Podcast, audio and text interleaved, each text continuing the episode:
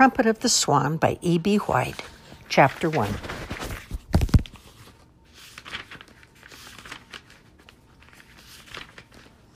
Chapter 1 Sam. Walking back to camp through the swamp, Sam wondered whether to tell his father what he had seen. I know one thing, he said to himself.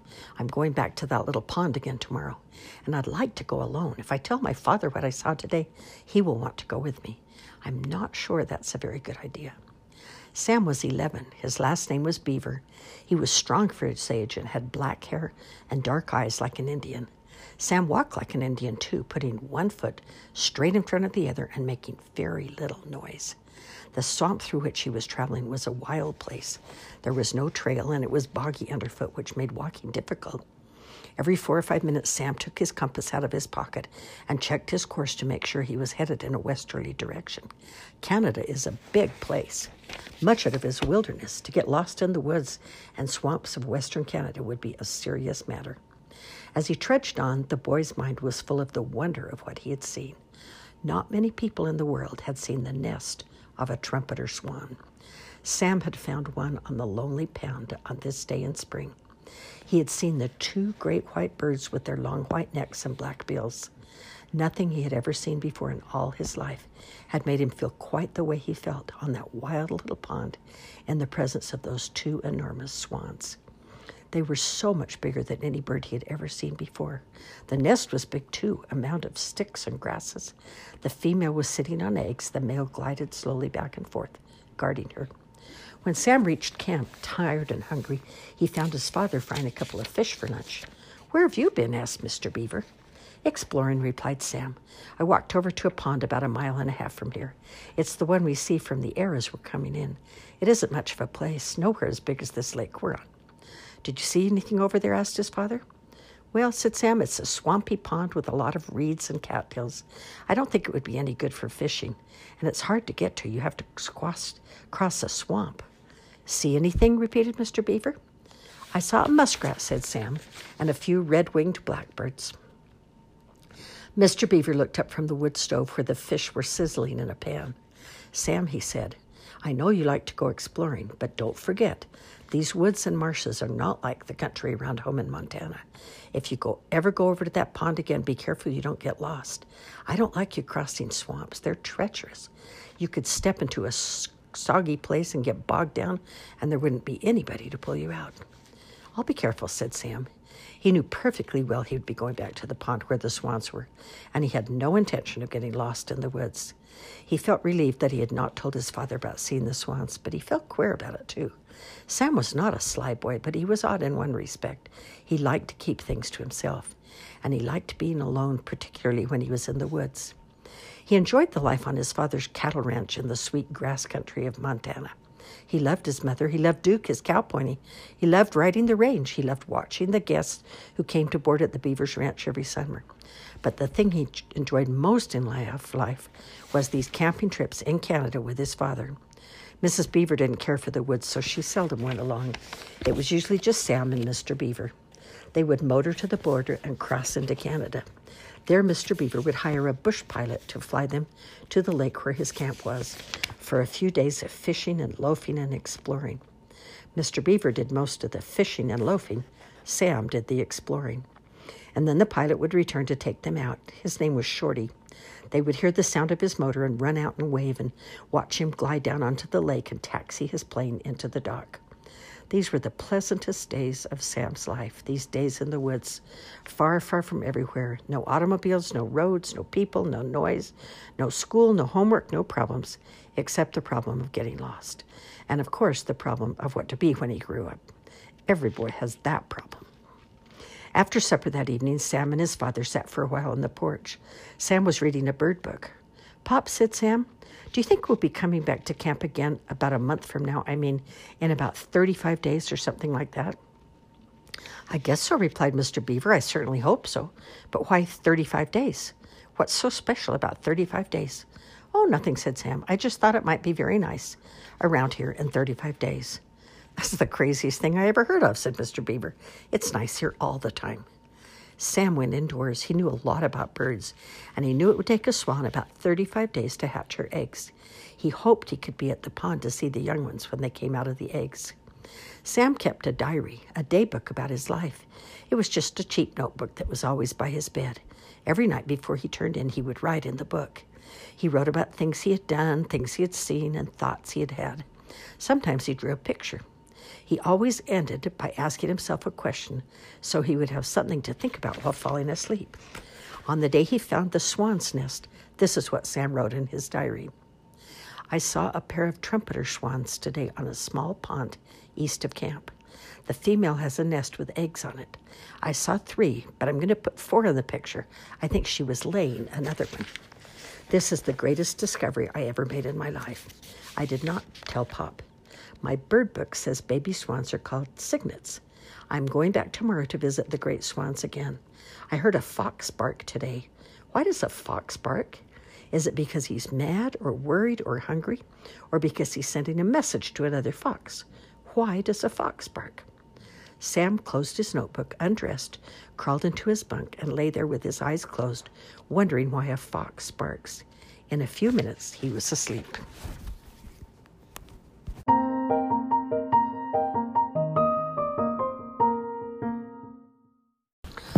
Trumpet of the Swan, Chapter 2 The Pond. The pond Sam had discovered on that spring morning was seldom visited by any human being. All winter, snow had covered the ice. The pond lay cold and still under its white blanket. Most of the time, there wasn't a sound to be heard. The frog was asleep, the chipmunk was asleep. Occasionally, a jay would cry out, and sometimes at night, the fox would bark, a high, rasping bark. Winter seemed to last forever. But one day a change came over the woods and the pond. Warm air, soft and kind, blew through the trees. The ice, which had softened during the night, began to melt. Patches of open water appeared. All the creatures that lived in the pond and in the woods were glad to feel the warmth. They heard and felt the breath of spring, and they stirred with new life and hope. There was a good new smell in the air, a smell of earth waking after its long sleep. The frog buried in the mud at the bottom of the pond knew that spring was here. The chickadee knew and delighted. Almost everything delights a chickadee. The vixen, dozing in her den, knew she would soon have kits. Every creature knew that a better, easier time was at hand warmer days, pleasanter nights. Trees were putting out green buds, the buds were swelling. Birds began arriving from the south. A pair of ducks flew in. The red winged blackbird arrived and scouted the pond for nesting sites. A small sparrow with a white throat arrived and sang, Oh, sweet Canada, Canada, Canada.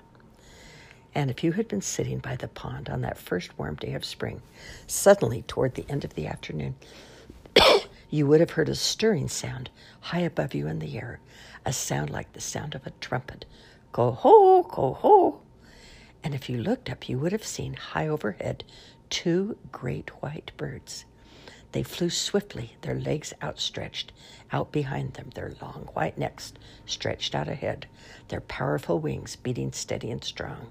Ko-ho, ko-ho, ko-ho. A thrilling noise in the sky, the trumpeting of swans. When the birds spotted the pond, they began circling, looking for a place over from the air. Then they glided down and came to rest in the water, folding their long wings neatly along their sides and turning their heads this way and that to study their new surroundings. They were trumpeter swans, pure white birds with black bills. They had liked the looks of the swampy pond and had decided to make it their home for a while and raise a family. The two swans were tired from the long flight. They were glad to be down out of the sky.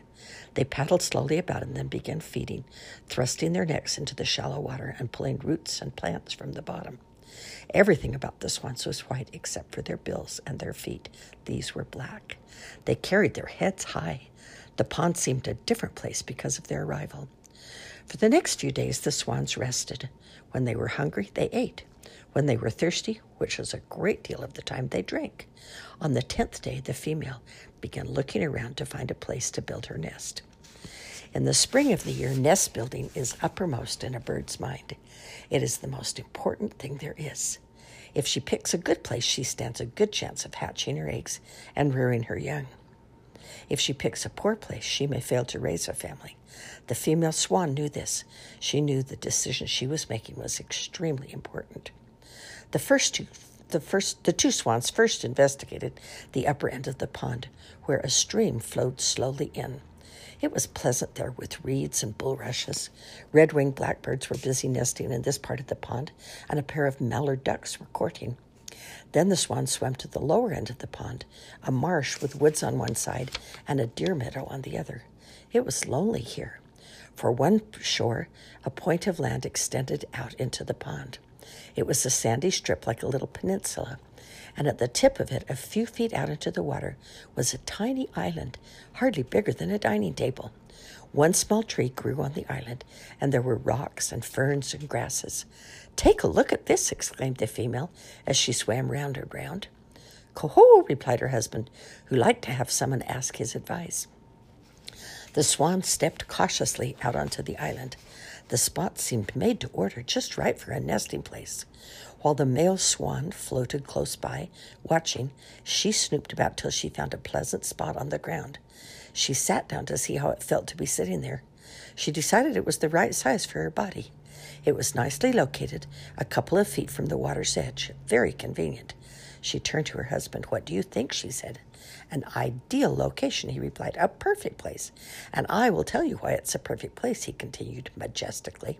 If an enemy, a fox or a coon or a coyote or a skunk, wanted to reach this spot with murder in his heart, he'd have to enter the water and get wet. And before he could enter the water, he'd have to walk the whole length of that point of land. And by that time, we'd see him or hear him, and I would give him a hard time. The male stretched out his great wings, eight feet from tip to tip, and gave the water a mighty clout to show his strength.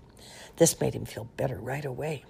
When a trumpeter swan hits an enemy with his wing, it's like being hit by a baseball bat. A male swan, by the way, is called a cob. No one knows why, but that's what he's called.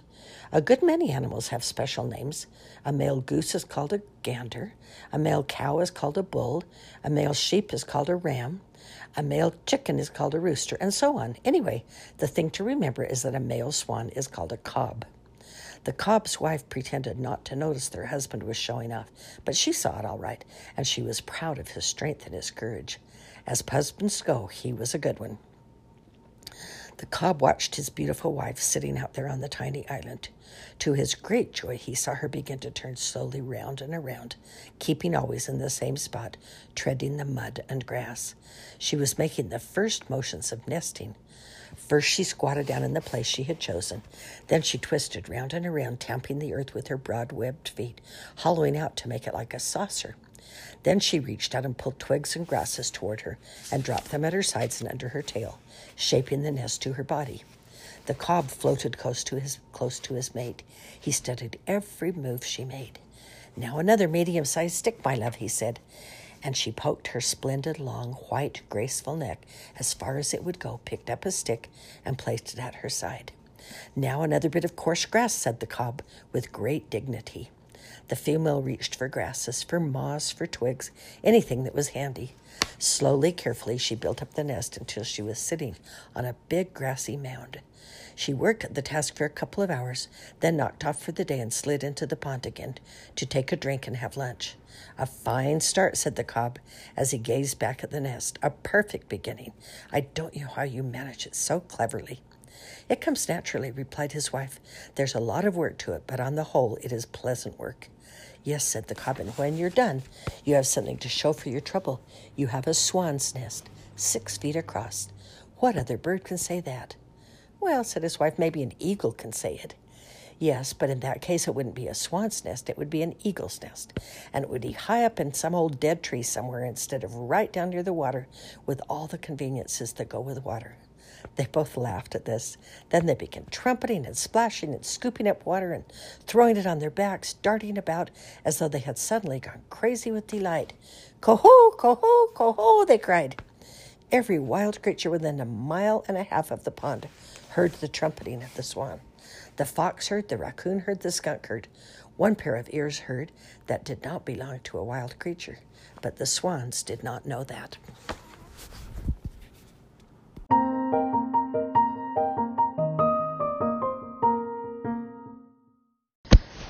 Trumpet of the Swan, Chapter 3 A Visitor. One day, almost a week later, the swan slipped quietly into her nest and laid an egg. Each day she tried to deposit one egg in the nest. Sometimes she succeeded, sometimes she didn't. There were now three eggs, and she was ready to lay a fourth.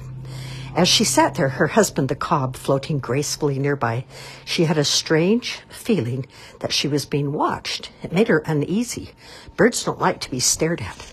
They particularly dislike being stared at when they're on a nest. So the swan twisted and turned and peered everywhere. She gazed intently at the point of land that jutted out into the pond near the nest. With her sharp eyes, she searched the nearby shore for signs of an intruder. What she finally saw gave her the surprise of her life. There, seated on a log on the point of land, was a small boy. He was being very quiet and he had no gun. Do you see what I see? The swan whispered to her husband. No, what? Over there on that log, it's a boy. Now what are we going to do? How did a boy get here? whispered the cob.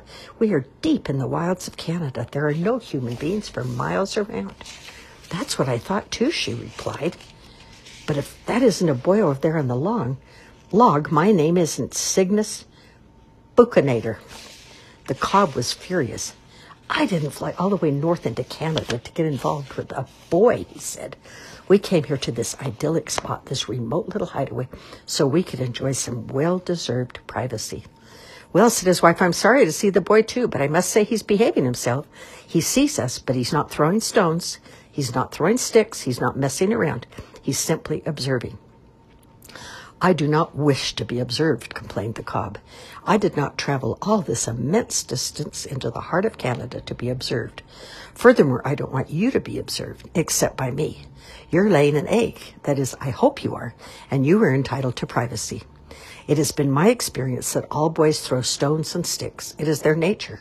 I'm going over and strike that boy with my powerful wing, and he'll think he's been hit with a bully club, billy club. I'll knock him cold. Now, just wait a minute, said the swan. There's no use starting a fight. This boy is not bothering me at the moment. He's not bothering you either. But how did he get here? said the cob, who was no longer talking in a whisper, but was beginning to shout. How did he get here? Boys can't fly, and there are no roads in this part of Canada. We're 50 miles from the nearest highway. Maybe he's lost, said the swan. Maybe he's starving to death. Maybe he wants to rob the nest and eat the eggs, but I doubt it. He doesn't look hungry. Anyway, I've started this nest and I have three beautiful eggs, and the boy's behaving himself at the moment, and I intend to go right ahead and try for a fourth egg. Good luck, my love, said the cob. I shall be here by your side to defend you if anything happens. Lay the egg. For the next hour, the cob paddled slowly round and around the island, keeping watch. His wife remained quietly on the nest.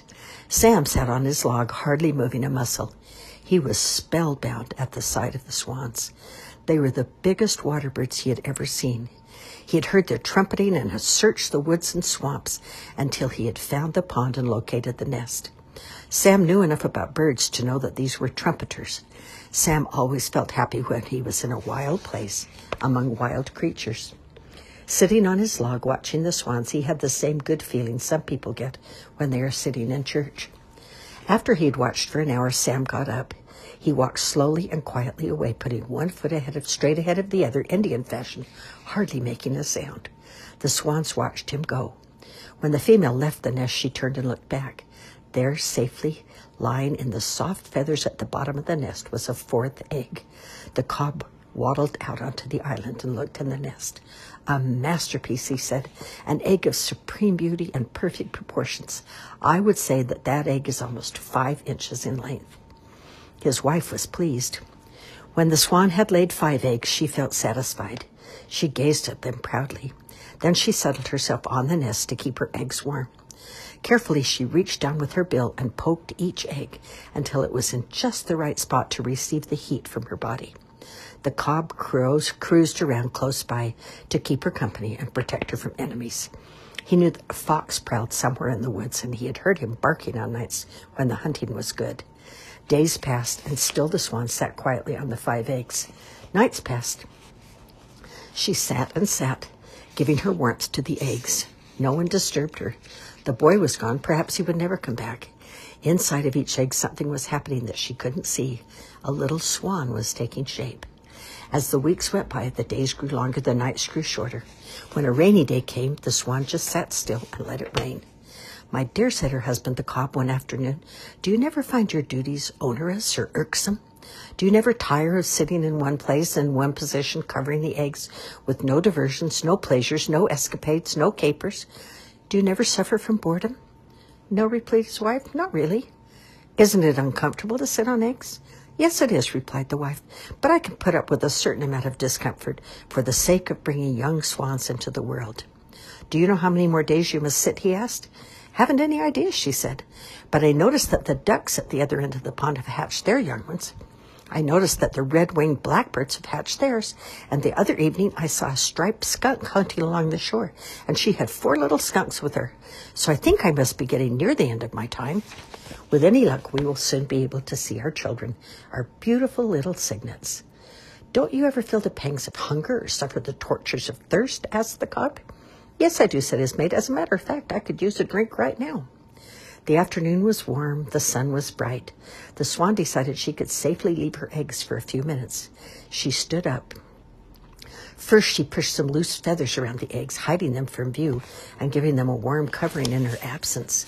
Then she stepped off the nest and entered the water. She took several quick drinks. Then she glided over to a shallow place, thrust her head underwater, and pulled up tender greens from the bottom. She next took a bath by tossing water over herself. Then she waddled out onto a grassy bank and stood there preening her feathers. The swan felt good. She had no idea that an enemy was near. She failed to notice the red fox as he watched her from his hiding place behind a clump of bushes. The fox had been attracted to the pond by the sound of splashing water. He hoped he would find a goose. Now he sniffed the air and smelled the swan. Her back was turned, so he began creeping slowly toward her. She would be too big for him to carry, but he decided he would kill her anyway and get a taste of blood. The cob, her husband, was still floating on the pond. He spied the fox first. Look out! He trumpeted. Look out for the fox who is creeping towards you even as I speak. His eyes bright, his bushy tail out straight, his mind lusting for blood, his belly almost touching the ground. You are in grave danger and we must act immediately. While the cob was making this elegant speech of warning, something happened that surprised everybody. Just as the fox was about to spring and sink his teeth in the swan's neck, a stick came hurtling through the air. It struck the fox full on the nose, and he turned and ran away. The two swans couldn't imagine what had happened. Then they noticed a movement in the bushes. Out stepped Sam Beaver, the boy who'd visited them a month ago. Sam was grinning. In his hand, he held another stick in case the fox should return. But the fox was in no mood to return. He had a very so- sore nose, and he had lost his appetite for fresh swan. Hello, said Sam in a low voice. Coho, coho, replied the cob. Coho, said his wife. The pond rang with the trumpet sounds, sounds of triumph over the fox, sounds of victory and gladness. Sam was thrilled at the noise of the swans, which some people say is like the sound of a French horn. He walked slowly around the shore to the little point of land near the island and sat down on his log. The swans now realized beyond any doubt that the boy was their friend. He had saved the swan's life. He had been in the right place at the right time and with the right ammunition. The swans felt grateful the cob swam over toward Sam, climbed out of the pond, and stood close to the boy, looking at him in a friendly way and arching his neck gracefully. Once he ran his neck far out cautiously and almost touched the boy. Sam never moved a muscle. His heart thumped from excitement and joy. The female paddled back to her nest and returned to the job of warming the eggs. She felt lucky to be alive. That night, before Sam crawled into his bunk at camp, he got out his notebook and found a pencil. This is what he wrote. I don't know of anything in the entire world more wonderful to look at than a nest with eggs in it. An egg, because it contains life, is the most perfect thing there is. It is beautiful and mysterious. An egg is a far finer thing than a tennis ball or a cake of soap. A tennis ball will always just be a tennis ball. A cake of soap will always be a cake of soap until it gets so small nobody wants it and they throw it away. But an egg will someday be a living creature. A swan's egg will open and out will come a little swan. A nest is almost as wonderful and mysterious as an egg. How does a bird know how to make a nest? Nobody ever taught her. How does a bird know how to build a nest? Sam closed his notebook, said good night to his father, blew out his lamp, and climbed into his bunk. He lay there wondering how a bird knows how to build a nest. Pretty soon his eyes closed and he was asleep.